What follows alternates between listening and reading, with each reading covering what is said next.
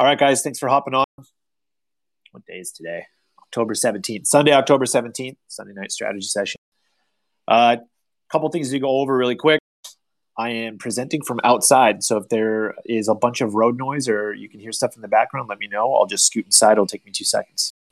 But I'm going to sit out here while I still can. I'm still down here, and I want to be able to take advantage of the weather.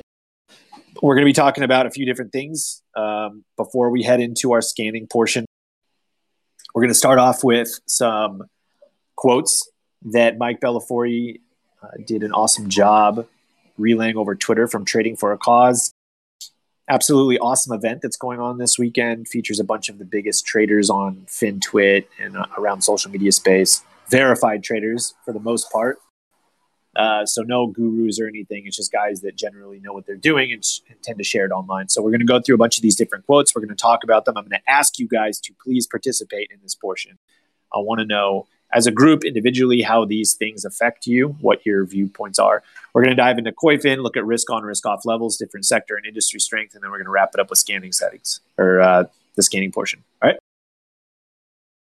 So first things first, I'm going to post some uh, quotes. I'm obviously going to read them out so the guys listening to this on Spotify can also uh, answer them out loud. But please either type or or comment on voice uh, what you guys think about this.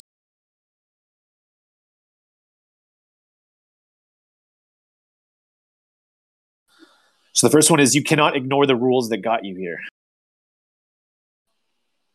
What does that mean to you guys? Don't get an ego. Don't get an ego. Good. Remember the fundamentals that got you here. Fundamentals. Play the game the way it is, not the way you want it to be. Good. There's no right or wrong answer for any of this, by the way. It's just how this makes you feel. So, fundamentals, ego, and trade the market. Don't trade what you want the market to be. Those are all three great answers. To me, uh, I've been reading. Uh, well, I haven't. I guess I've been reading, but I listened to a daily podcast called the Daily Stoic, and in that he breaks down meditations by Marcus Aurelius and a bunch of different other Stoic philosophers, whatever. But it did get me writing this weekend. And so what I'm going to start doing is I'm going to start posting once or twice a week, just short form essay things for questions that you guys ask and stuff. I'm going to make a channel in Discord, and you guys can read through these loose leaf thoughts.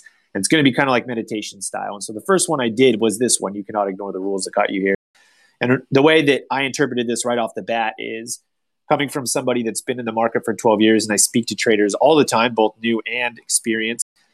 One of the biggest things I see newer traders say, not specifically to me, but in general, is I can't wait to get over $25,000 so I don't have to trade around the PDT rule anymore.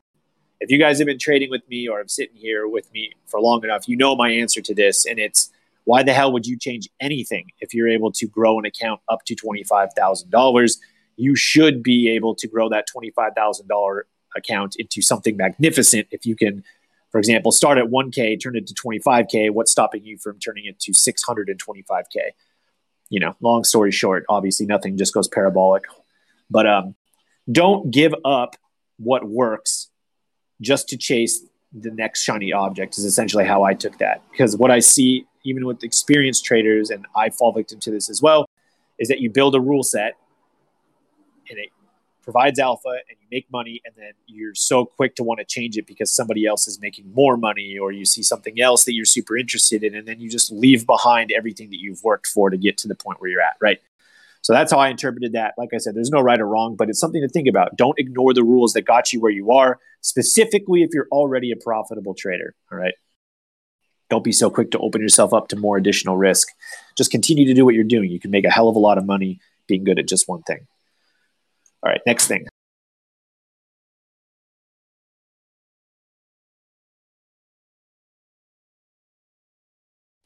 Make sure your trading tribe is full of positive people. You don't need to obviously tell me what that is, but why is that a big deal?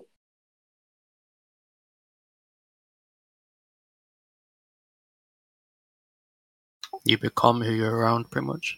Influence. Yeah. I mean, pretty much, right? It's the Will Smith quote I don't even know if he's the original person to quote it or if he quoted it.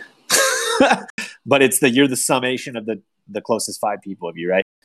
And what I mean by that, specifically in regards to the community aspect, is uh, and crypto, you know, crypto communities are notorious for this. If you're just shitting on everybody all the time, you're you're going to be a, a tumor in the side of everybody around you, and it leaks into your trading as well. And so, one of the benefits of us having this community here is some of us are more brash than others, some of us are more open than others. But the simple fact that we're that we are available to each other when we need help is essential for becoming a better trader. There are very few people in 2021 that will become profitable traders by themselves. The internet is a gift and a curse, but when used properly, it's an amazing tool. And so when you can find the right community, and it's not necessarily only this community, FinTwit, there's other people outside of this community that are valuable as well. When you find those people, make sure you latch onto them, be positive, reciprocate the value. I'm not going to post that quote, but Mike Bellafiore posted two that I really liked from a, an experience standpoint. Some of you guys might have experienced this as well. He says, um, put in the p- preliminary effort before you reach out to a successful trader. And if you add value to a successful trader, they will help you. Whether that value is in, in you know money or time or just the fact that you go and Google shit, make sure that you put in the time and that the group that you're a part of is full of positive people because generally positive uh, creates profits. Okay. A few more.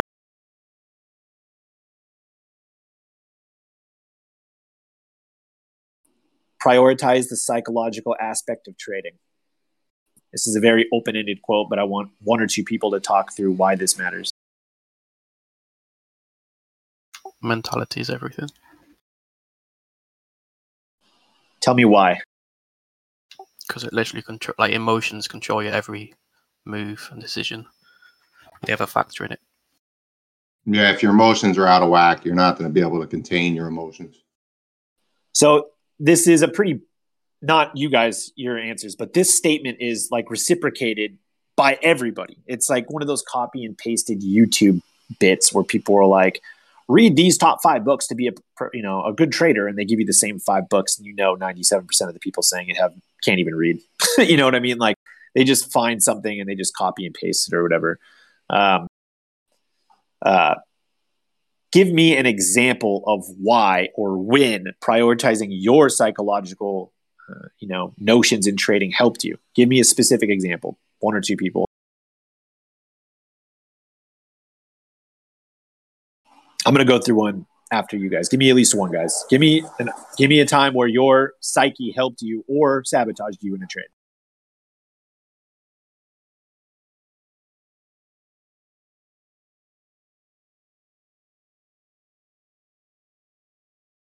Alex is typing. Let's see.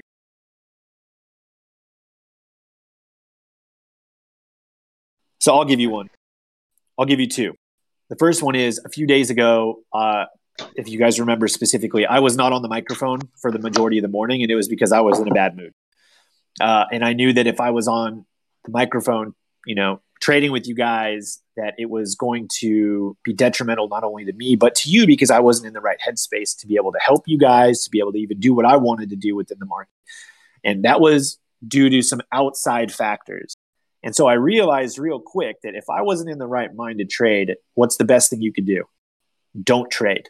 Just don't trade. You have to understand that. By the way, that comes with experience because you've lost while trading while you're mad, trading while you're distracted, is to just step away from the mouse. Don't take any trades. Uh, qu- calm down, which is the biggest thing.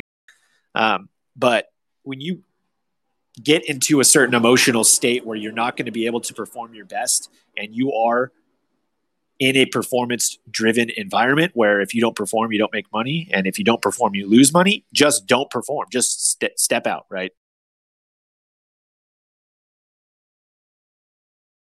oops which leads me into the next one. If anybody has a uh, an example, feel free. By the way, for me, it's just obeying your stops every single time because whenever you're, I'm about to get stopped out, I I hate it. I don't want to get stopped out and fight my emotions to stick to the trade plan. And you know, sometimes it sucks to see it rebound and and soar for other people, but I can take solace in knowing at least I was disciplined enough to take the stop when I had the plan. Yeah, I agree. And That's actually going to be the next one we talk about. So I'm glad you brought that up. That'll be the good a good segue. Little caveat off the one we just talked about the psychological aspect of trading. A lot of good trades just come from being patient, and I think that over the last five weeks, that you know our group specifically has been challenged to remain patient with our trade. And I've had some one-on-one conversations in the DMs as well as conversations on the trading floor itself of uh, people being stopped out of finance plays or energy plays, not necessarily because their stops were hit, but because they didn't feel like it, you know, was going to work. And then two days later, they would have been not only green but up huge. And you know, you shouldn't glorify the loss, right? We're not Wall Street bets. We're not going to say LOL. I fucking love losing. But at the same time, we're not going to kick somebody while they're down in here. We want to turn it into a learning opportunity. And what Mike just said, stick to your original trading plan. Don't stop yourself out early because you just you're, you've made that plan for a reason. For example, enter at 100, stop at 95. That thing can go to 95.01 and you're not going to stop yourself out because that's not the trading plan, right? Stick to it. It was there for a reason. It made sense for your risk versus reward. How many trades did we hold through over the last uh, seven or eight trading days that are now green, that were red? A lot, right? A lot of the materials plays, a lot of the finance plays that started off red, we held for a few days, and now all of them, more or less, are up. And they're not up one or 2%. These are up 50 to 75 to 100%, right? So a lot of good trades just come from being patient, and patience is a huge part of that psychological aspect. And it's one of your biggest advantages as a swing trader, by the way. You know, we need time on our side for these trade ideas to manifest themselves and give us profit. We all know that the majority of our profits come from outside of regular trading hours, so overnight gappers, pre morning gappers. That is why we swing trade. We take advantage of that. And you need patience to be able to do that. All right. We're going to go through uh, two more and then we're going to switch.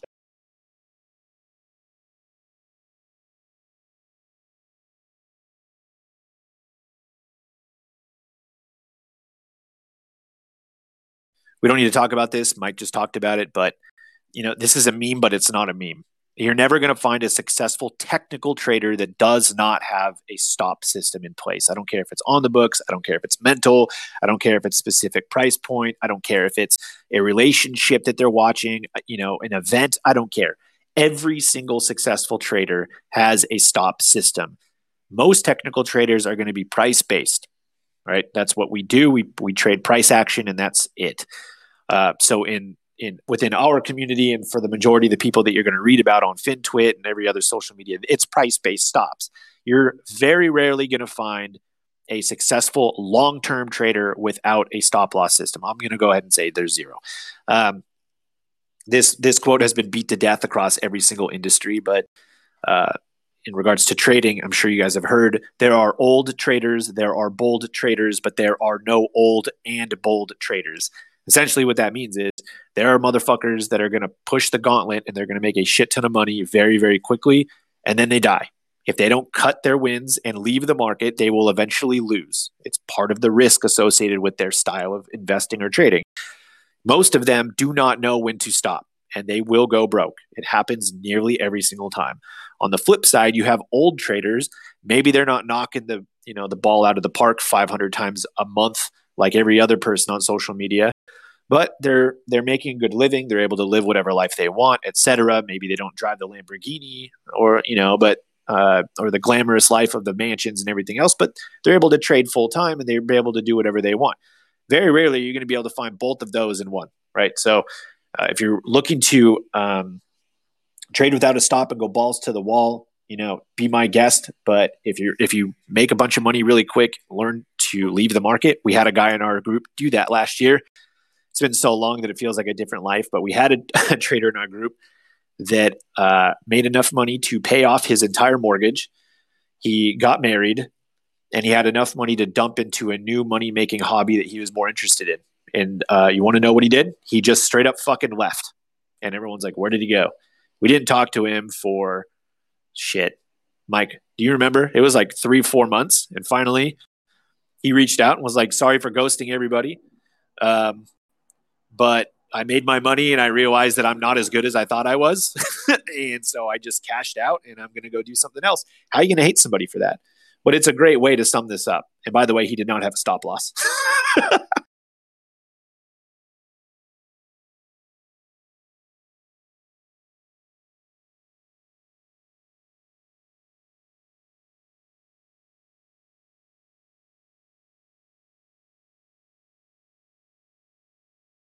Last two, and then we're going to move on.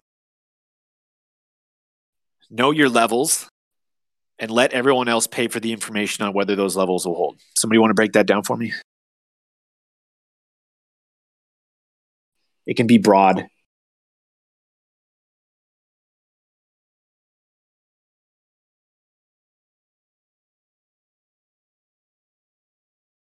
Don't front run. So you can take this literally, or you can take this as just a general idea. You're taking it literally, so don't front run. Totally makes sense. Anybody else?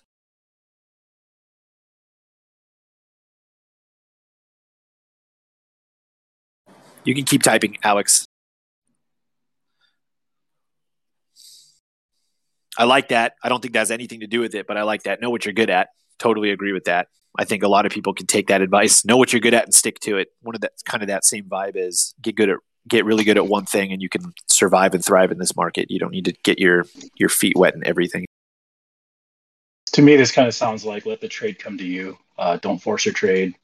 Let let other people chase, and um, if you stay patient on your plan, then um, you won't you won't feel like you're following someone else's trade. You're doing what you want to do. Sure. Yep, that works too. The first time I read this quote, it reminded me of our BRB play. And the reason why mm. is because what do we what do we wait for on the BRB? We wait for the pullback off of a high volume breakout, right? What are we buying? When we buy at that resistance turn support, what are we essentially buying? We're we're buying the capitulation from all the people that got on late. we're, we're buying other people's fucking bags. They're underwater. They don't want it anymore. We're buying a breakout at a discount. Let somebody else pay for that information. Fuck them. This is ruthless. We're here to move money from their pockets to our pockets. And so take this general idea and, and generalize it, not to be redundant here, but think about every single opportunity across the market where you're getting information after somebody to make a better informed information. The guys that are FOMOing into everything are is valuable information and you have an opportunity to make money off of them. Short sellers, think about it. Think about we always talk about like the short seller group I'm a part of or anything else. They will sit there they will sit there and wait like snipers for the front side to end. They will not generally try to top tick. They will wait for the capitulation candle and then they will participate on the bounce on the backside. Right? Pay let other people pay, let other people chase, let other people set the levels, and then take advantage afterwards of their greed and everything else, right? So, um, the way that I took this was essentially, you know, let other people's losses teach you what to do and what not to do. So, the BRB setup was the first thing that came to my mind when I when I read this, though, because that's essentially what we're doing, right? We're trying to uh, take advantage of other people's bullshit. Okay, that's it for that. I really liked it. I was on it all weekend. I was trying to see what was going on with it, and it was good stuff. Next thing we're going to do, um, I'm going to just post something. We're not going to necessarily talk about it, but then we're going to go through Koyfin and a few charts before we scan. So I grabbed this off of Twitter. I don't disagree with any of it. Uh, I think there's things that you can add into that as well, but just generalized some categories you can look at for risk on, risk off. Uh, I don't remember who I found this off of on Twitter, but it's all pretty much common knowledge, right? Copper, high yield bonds, Aussie uh, dollar, semiconductors, high beta names, risk off, gold, treasury bonds, yen, utility staples. Generally, they're going to be the yin and the yang. So copper against gold, um, uh, Aussie versus the yen, high yield versus treasury bond. We understand these relationships. We've looked at them on Koyfin. We'll look at them again, but there you can copy and paste it. We can also add our own you know, uh, outside of this meetup, we can think what else is uh, generally indicative of risk on and risk off. Maybe we could build a, a custom little uh, a chart that we look at. Right, that's where I originally grabbed this. They have their own custom chart, and they just chart risk on versus risk off. If it's moving up, it's risk on. If it's moving down, it's risk off. Their chart was risk on.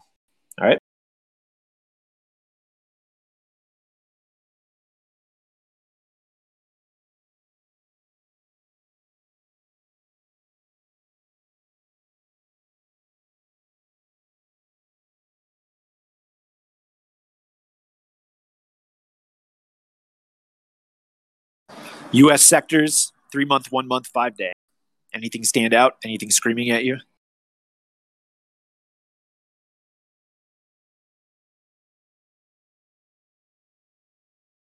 First thing that screams at me is thank God we stayed in energy. Yeah, I was just gonna say energy still still ripping. Finance is ripping. I don't know about you guys, but the last you know four weeks of trading has been the best of, of this year for me in both my equities and my options account.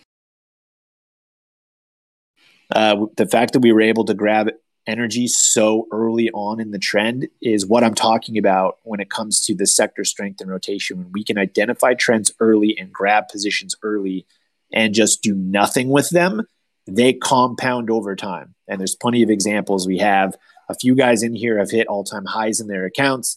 I spoke with, uh, T, you know, I, I publicly said it. Sorry, TD, but pub, uh, TD, even if uh, part of the trade was uh, a different ticker, he added 40% to one of his accounts uh, over the last few weeks. It's just when you can catch trends in general early, the whole point of our system of swing trading is that you want to stick with the winning trades as long as you can.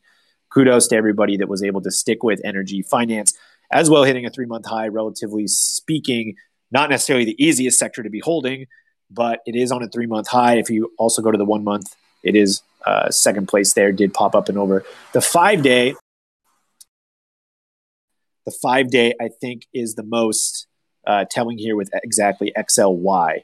Consumer discretionary. So we, we charted XLY last Sunday, and we also charted XLY the week, uh, I think the Wednesday before last Sunday. And we started identifying different names. You guys remember like two or three of those names, or, or at the very minimum, which industries they were? EV, What was it? clean energy. Was it clean energy and EV? Yeah. That's not the answer I was going for, but yes. within, within consumer discretionary, it was Home MGM. It was MGM, Caesar, uh, oh yeah, that's right. Ho- uh, Hilton, Hotels. Marriott, IGT. It was hotels and casinos, right? We and we charted those like man almost two weeks ago. At this point, I believe I might be off, but it was a while ago. And if you look at them now, they have continued to outperform. As a matter of fact, in the trust and trading floor at the beginning of last week, I listed out hotel, leisure, and uh, gambling or casino related stocks that were poised to do well because based off of their last one month of relative performance, they were doing very well. They continued to do relatively well. Not all of them, but that area was doing very well within XLY. What's the other, which Mike kind of alluded to, what's the other industry within XLY that was doing well? There's really only three industries in XLY that were doing well. Hotels, casinos, and luxury was one. What were the other two? Um, car manufacturers. Yeah, and then one other one. It has to do with that. There's automobiles and auto manufacturing or auto manufacturer components or whatever, right? So it was like the uh, think blink and shit like that. The smaller industries that not the Ford and stuff, but the things that are building the infrastructure for the cars, et cetera. Shit like that was popping off as well. So those were the three big industries within XLY that we had identified early on, or um, last week, possibly l- late two weeks ago. They continued to run, and now look at XLY. Posted it on Friday. What did XLY do? All time highs. So follow the industry strength within the sector. XLY is now obviously a very clean, clear buying opportunity. So we're going to dive into that tonight. So talk about industries really quick. I don't want to push this off too far. Anything stand out here? By the way, I saw Dusty say dump energy. We're going to talk about that in a sec. What do you guys see here within the U.S. industries?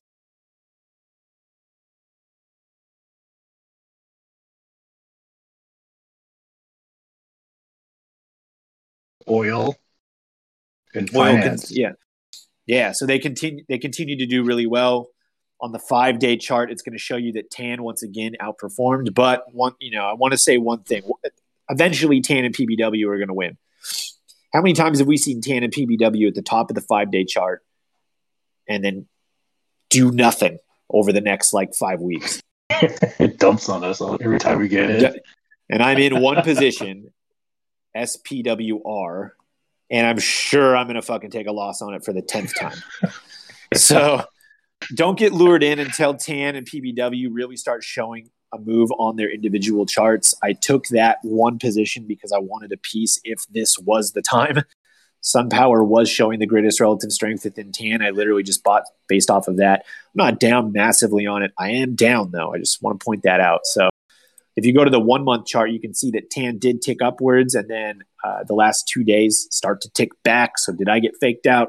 Um, you know, this week will probably let me know, stop me out if I do. But as of right now, the big three industries are still XOP, OIH, and KRE. One thing I do want to point out, though, since we're talking about the one month chart in particular, look at the rate of change on these industries.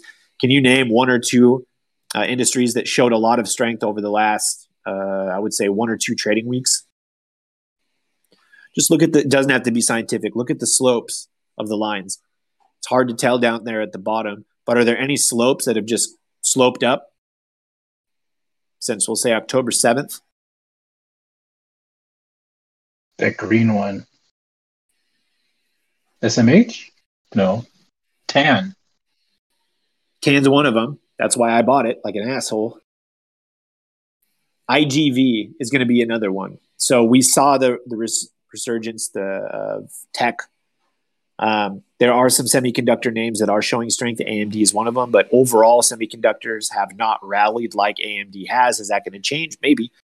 But IGV is going to be one of those industries that is showing relative strength over the entire growth market. IGV being your software name. So, something to watch going into this week.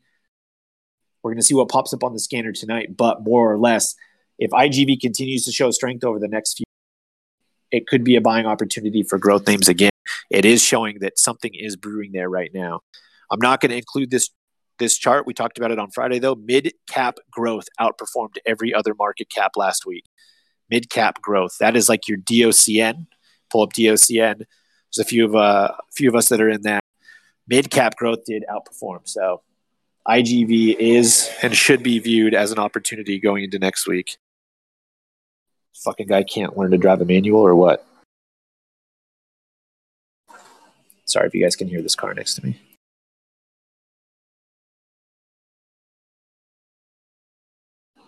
All right. From what we know about risk on, risk off, what is this telling us?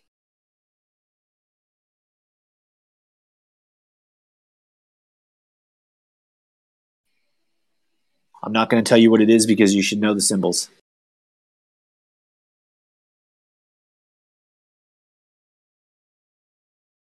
It's copper to Australian dollar, and I would say risk on. It's copper to not Australian dollar, but close. Oh, It's gold. yeah, gold. It's- I had to look at it Australian again. Say that's a weird combination to be looking at. okay, so the reason why I'm posting this is because we've actually looked at this relationship in the past uh, when we wanted to understand, you know, what was going on with risk on, risk off opportunities, and at the time we said risk on, and it worked. So I pulled it up once again. This is also what happened. This is part of that relationship I posted earlier about risk on, risk off.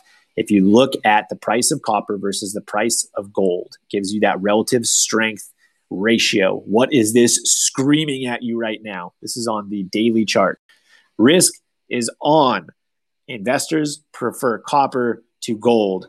And what did we learn six months ago, eight months ago in here? For the newer guys, you probably don't know this, but we learned that copper is a has a strong relationship with which sectors? Tech and consumer discretionary. Those are risk on sectors. So copper is blowing gold out of the motherfucking water right now. That's risk on. We're going to go through a few more. You guys are going to learn these relationships. It's going to help you guys. Okay, how about this one, TD?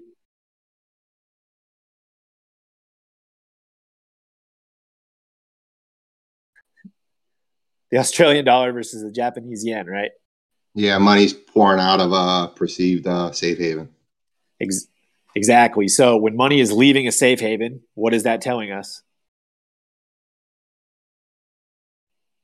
That it's looking for opportunity into Looking for opportunity. Absolutely. Absolutely. So the relationship between these two is Japanese yen is generally viewed as a safe haven currency.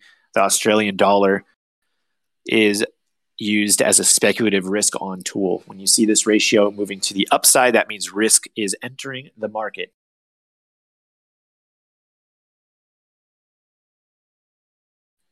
What is IWM to us? Risk on. the chart. Risk on, right? The only time you want to invest in small caps is if you have money to throw and you're willing to throw it at the riskiest shit because there's potential outlandish rewards. Here is the channel that we have been trading in for the majority of this year with the cute little symmetrical triangle that everybody has charted charted on there. Is this risk on or risk off or is it neutral? I want to say risk on, but then there's the prior pivot high. I would say it's still neutral until we get up out of that channel. Yeah, I don't think there's any right or wrong answer. If you said neutral bull or bear, I, I don't think anybody would be able to argue with you. Uh, most people are looking at that symmetrical triangle breakout as an opportunity to go long into small caps. Is that going to manifest itself this week? Maybe, but also maybe not. So I think we're still stuck in this chop until we clear that 234 level within IWM. You know, we've been faked out before. The one thing that we have noticed over the last month and a half, though, is the coiling effect of IWM. If you guys have been through the the TA crash course, you know the different types of volatility bands that can be used, Bollinger Bands, ATR, etc. If you went through the Bollinger Band video, you know that the Bollinger Band squeeze is essentially tells us that as volatility diminishes, what can we expect as traders?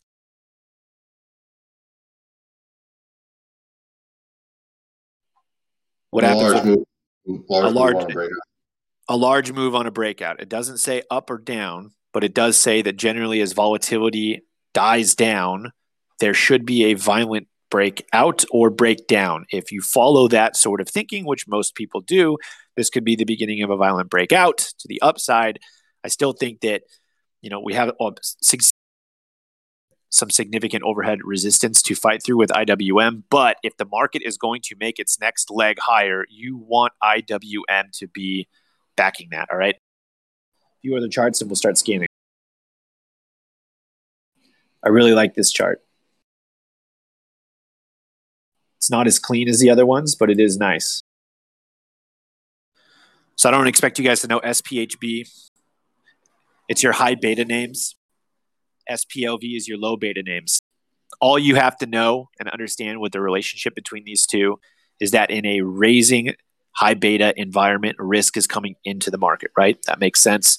People willing to trade higher volatility names typically are looking for more reward, which in turn brings on more risk. Uh, I'm sure you could chart some sort of pennant on that. I didn't bother charting it. You see a little bit of an inverse head and shoulder breakout over that 1.18 ratio line.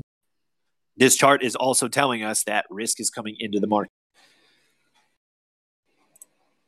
I'm going to post three charts in a row. Going to take two seconds, and we're going to look at some sectors and then scan. Dow Jones Industrial. Everybody talks about this. Most people don't know what the fuck they're talking about, but I'm posting this specifically just to show you guys one specific thing. We haven't talked about this lately, but we know and understand the very basics of the. Did this actually post or no?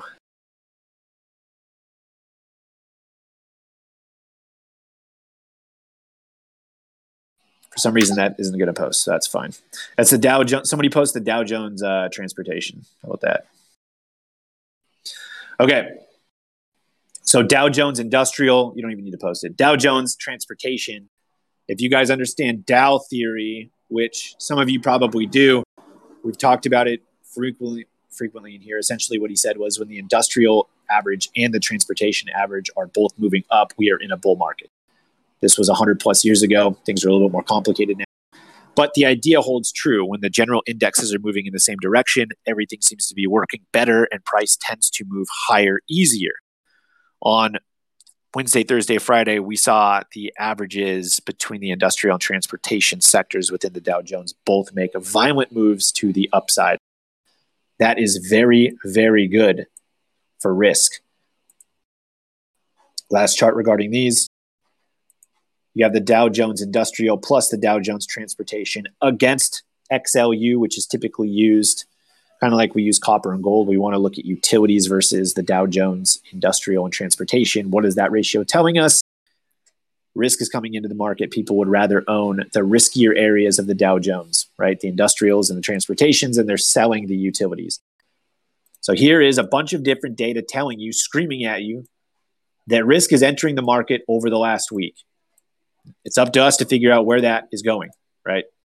We're going to look at three sectors because these are the three that made new highs. There's your energy. So I want you to look at the line chart. Give me a one word answer. Are you buying or selling energy? If you're already in a position, just say buy. We'll just use buy as a neutral. If you know anything about TA and you see this fucking chart, and if you tell me sell when you're in this group, I'm going to slap the shit out of you. You do not sell all time highs. Exactly. You hodl the shit out of this as long as you're already in a position. You do not sell all time highs. You can scale out, don't get me wrong. And we've gone through that process. You want to take profits, turn this into a free trade? By all means, yes, 100%. You want to de risk? Yeah, 100%. But if you're looking to completely exit this position and then buy positions that are depreciating, I'm going to hit you. Like I'm, I will physically fly to your house and punch you in the fucking face because you spend enough time in here to know that statistics are against that. All right. And I love you guys. Do not sell your winning positions to buy shit. XLE is still a winner. The market will tell us when it's not. The guys that sold over the last week are absolutely regretting it as of Friday's close. Okay. Two more charts. Mystery chart. Good or bad? Good. Delicious. Let's see what it is. One, two, three, four times. Three times at least. Just to break out. Finance all time high. Bank There's a guy in here. I don't know if he's actually in here right now. Obviously, not going to drag somebody through the mud. He bought XLF. He sold XLF because he, he thought there was going to be weakness. Totally fine. Like I said, we don't kick people when they're down. Use it, use it as a learning experience. As long as we see relative strength in the market, we are going to hold these positions unless we get stopped out on a technical level. XLF closed at an all time high. That's it. Murder she wrote. That's fucking it. Hold the positions as long as they make sense. Sell them prior. Last chart. Mystery chart. Good or bad? I'm sure you guys know which one this is. You see the theme here. Good or bad? It's fucking good, right? So what is this? What sector is this? Someone is screaming at me. Wyatt, we've been in finance for five weeks, bro. You've been screaming about Wells Fargo for five weeks, and we've been in we've been in finance for five weeks. We're on the same side. So what sector is this? It's XLY. Consumer discretionary all-time highs. And we've been charting this for over the last week, last probably two weeks. And then we've been entering positions. I mean, my IGT position I've been in for two. My IGT position I know I've been in for two weeks. And so I know we charted these as a group because I don't buy anything that I don't chart with you guys, which is kind of cool. But all right. So we have it. XLE, XLF, XLY. Those are the three sectors that hit all time highs last week. Those are the sectors that are going to show up tonight. I have not scanned at all. I'm going to do everything with you guys live. I have no pre pre biases or anything, but I can tell you based off of this that those three sectors are going to be where the majority of the 50 day highs are. Okay. And by the way, I didn't mean that as a rude way, Wyatt. We're on the same side though. Yeah, we've been charting finance for a long time, and uh, we've essentially just been, you know, sitting in the longs as long as they make sense. So, oh, good. Yeah, I'm glad you can publicly shame them. I won't, but I appreciate if you do. All right, let's pull up Finviz and scan. Or pulling up Finviz, I will post the scanning settings for the newer guy. You can find them in scanner settings if you want to do this any other time. If you have any questions while we're doing this, feel free to type them out in meetups. We can talk through them. Pull this up. So, what I want you to do really quick before you post, Josh, um, before you post, before you fuckers post, Jesus Christ, post post the ticker name, space, and then post the sector sector name. So, for example, MAR space XLY, and then post the chart. That way, it's easier for me when I search through the threads to be able to figure out exactly when they were posted. Do that for me, please. Perfect. Yeah. Not cyclical, fucker. XLY would be cyclical. Because I'm not going to search for cyclical. Since you guys are doing this, I'm actually going to do the big blue uh, sky scan first. So, James, I'm to kill you, dude. What? XLF. oh shit! Cyclical is XLY. Yeah, that's cool.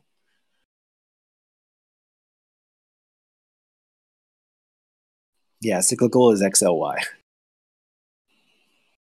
There you go. Perfect. Okay. All right, let me pull up the big blue sky scanner.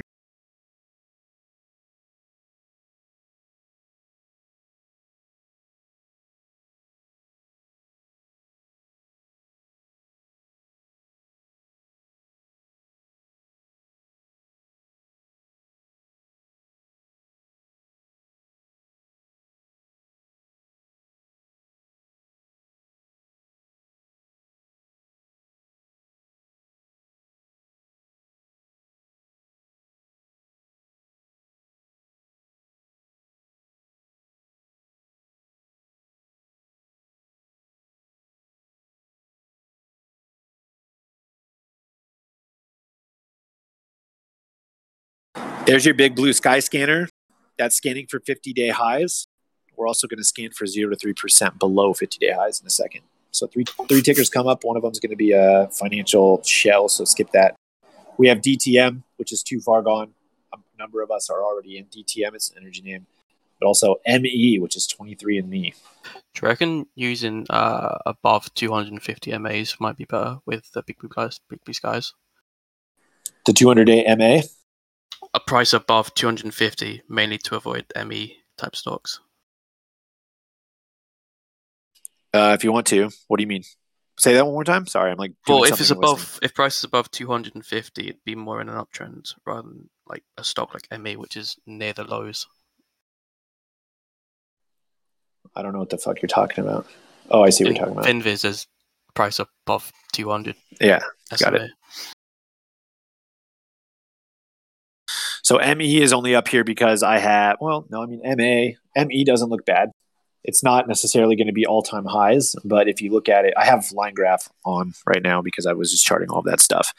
And look at it on a line chart, it actually doesn't look bad. So I'm going to post it anyway, just for transparency. But you're right. If I could filter out those shell companies, yes. Ah, okay, flipping to candle from technicals makes a lot of difference. if you look at the technical, looks horrible. I don't know why AMPL is not on my scan. Go ahead and do me a favor, and uh, that should be there unless it has just absolute dog shit volume. So do me a favor really quick and check the volume on that, and let's see what it says. Yeah. It's an IP, recent IPO, so it's the volume's not huge yet. Is it below five hundred thousand? That's what I have right now. Friday was seven hundred ninety thousand. I mean, Okay. the average is low, you know, because it don't have a lot of history. But Yeah. The, the Okay. average is less than a million. It's 874k. That should still be on my scanner though, because I have average volume. Oh, I have over five hundred thousand. It's Yeah, I not have over coming up for me on 500,000. Finviz. Yeah, it's not for me either. So very weird, but yeah, that should definitely be there. Yes, I I agree. AM AMPL should be on there, and it will be.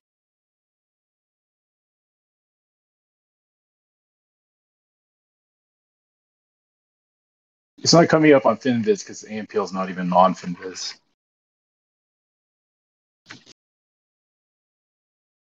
No worries, it'll be on there. We have it up. That's exactly where we want to buy it. So yeah, it'll be on. There. ME, like I said, it's it's uh, dumpster fire, but that is a playable level there at nine dollars.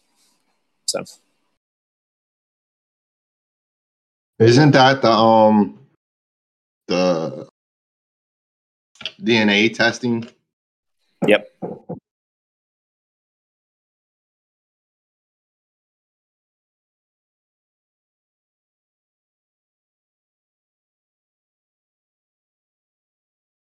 Everything else we're already in, or we've charted Ryan's on there. I'm not going to take the time to rechart Ryan, but but Woof. I know Woof was uh, IPO'd a while ago, but yeah, Woof sucks actually. It is a consumer cyclical though, so I'm going to post it for transparency.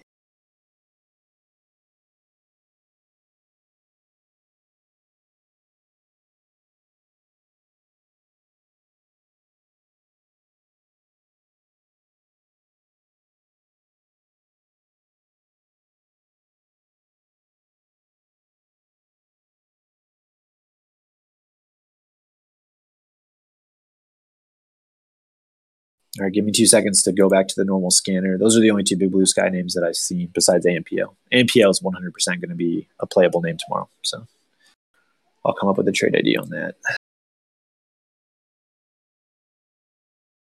Oh, there's one thing I wanted to show you guys. Hang on. I got to find it really quick on my phone. Hang on.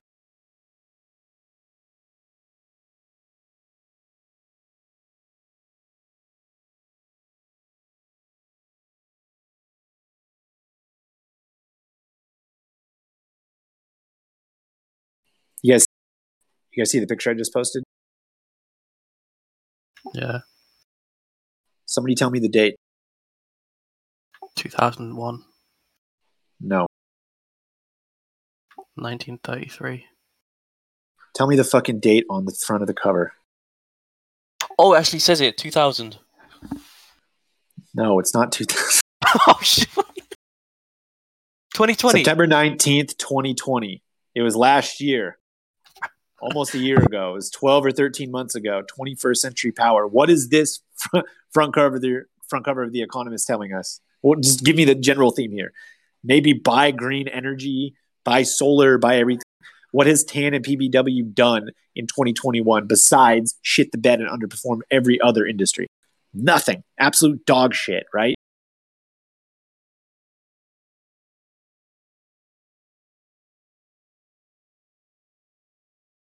Look what they just posted. So, is it time? I mean, there is a very, very legitimate case of selling shit the economist says and selling shit wall street journal says. You know there is definitely you know eventually we're going to be selling our energy names. It can't go on forever. But don't sell them because of a magazine cover. I just want this archived in our group so we can talk shit about the media if this actually does come to pass dusty i'm not taking a break from candles uh, line charts give you one advantage anybody know what line charts give you advantage over Seeing Taking the out the noise. Figure, yeah. So what does a line chart actually graph? closes. One single point. Yeah, it's the close. So it doesn't give you the open. It doesn't give you the ranges. It just gives you this the close. And so what it can do in a choppy chart, or if you're just looking for overall relationship uh, ideas, a line chart can get rid of those nasty wicks that maybe bias your opinion. So I was just charting all day in line charts because I enjoy doing that. I just haven't switched over.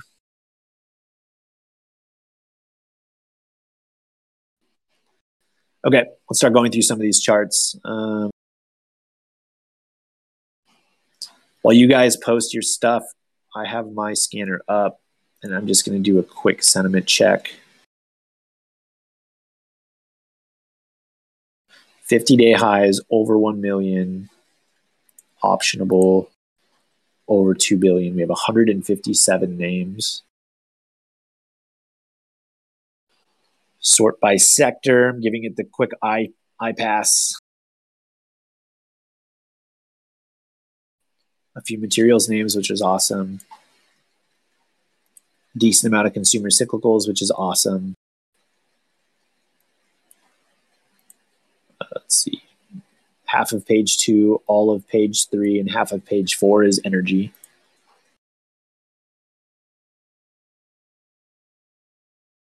half of page four, all of page five, and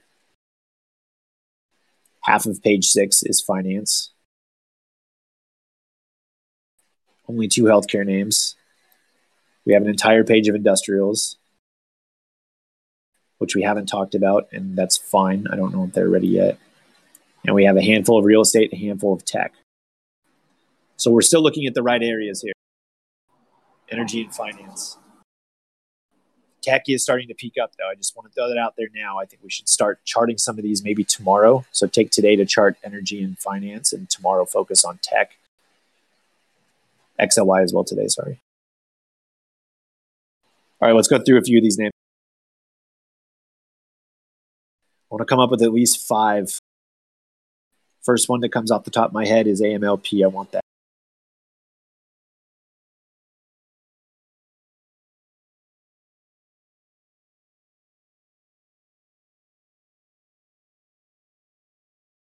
So I'm looking at AMLP really quick.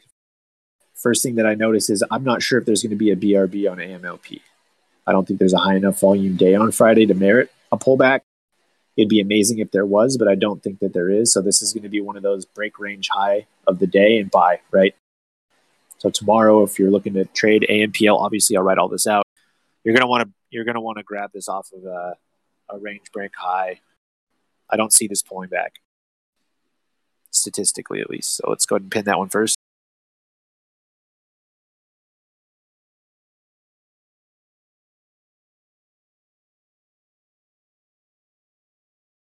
See what else.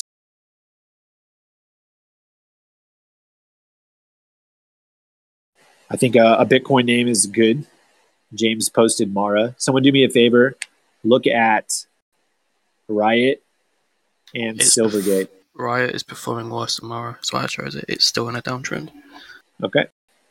All right, let's go ahead and uh, pin Mara. Is Silvergate just SI? Yes, I believe. A high type flag? Post it. Yep. I don't know when I tried that, by the way. Could be. The good thing though is that um, considering most of these names move with BTC, if Bitcoin is going to drop, it's going to drop before the market opens, more or less. So I um posted a chart. There's supposed to be another ETF uh, that's going to be approved tomorrow, and this is an actual ETF for the actual Bitcoin, not not on the futures. I can't pin more. So once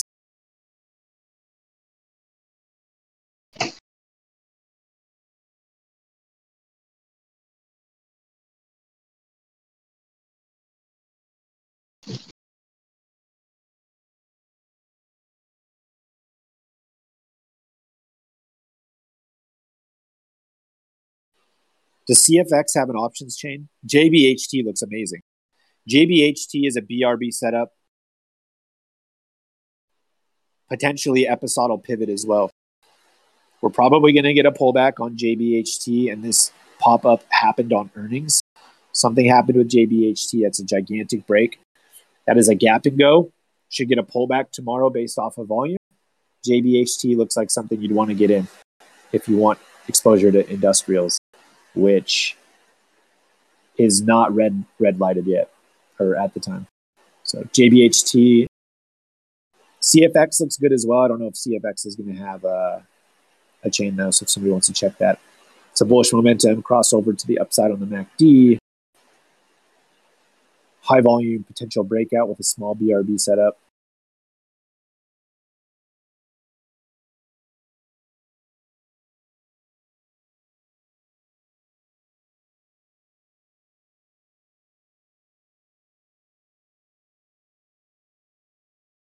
Yeah, there's too many good looking charts. That's a problem. How do you start filtering through these? A lot of these look good. Okay, so we have one uh, Big Blue Sky AMLP. We have a Finance Mara. We have two XLIs JBHT CFX. I want one energy name.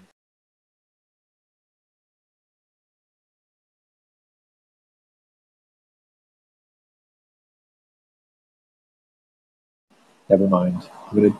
Uh,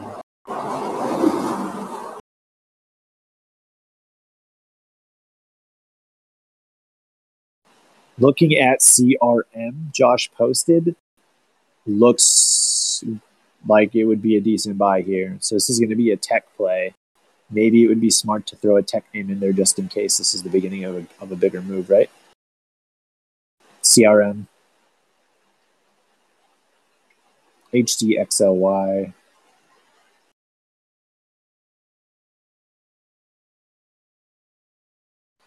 Jesus Christ, there's too many good ones. I like the Hal chart too. The problem is, is that we charted Hal two and a half, three, four weeks ago. nobody, nobody fucking took it. Matter of fact, I typed it out and said I'm going to be waiting for Hal, and then just never. I can't complain. I'm in a bunch of very good performing energy names, but Hal definitely was a runner as well. So I have six names there. I mean, realistically, we could have half or three fourths of the charts we just posted on the watch list, but that at that point, it's not a watch list. It's a it's nothing. So AMLP covers the BBS. MARA gives us finance. JBHT, CFX gives us industrial. CRM gives us tech. And HD gives us consumer discretionary. Those are the six I'm going to officially put in there. If I see anything that absolutely screams must buy, I'll put that in there as well. But for the time being, it's a very. Post it again. Is that post HUT again? Like I said,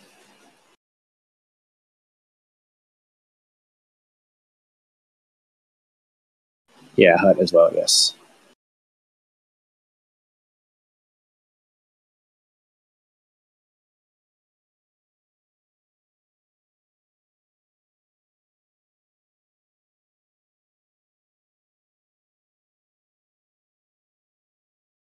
All right, give me one sec. Spotify, it's been nice. I'm ending Craig.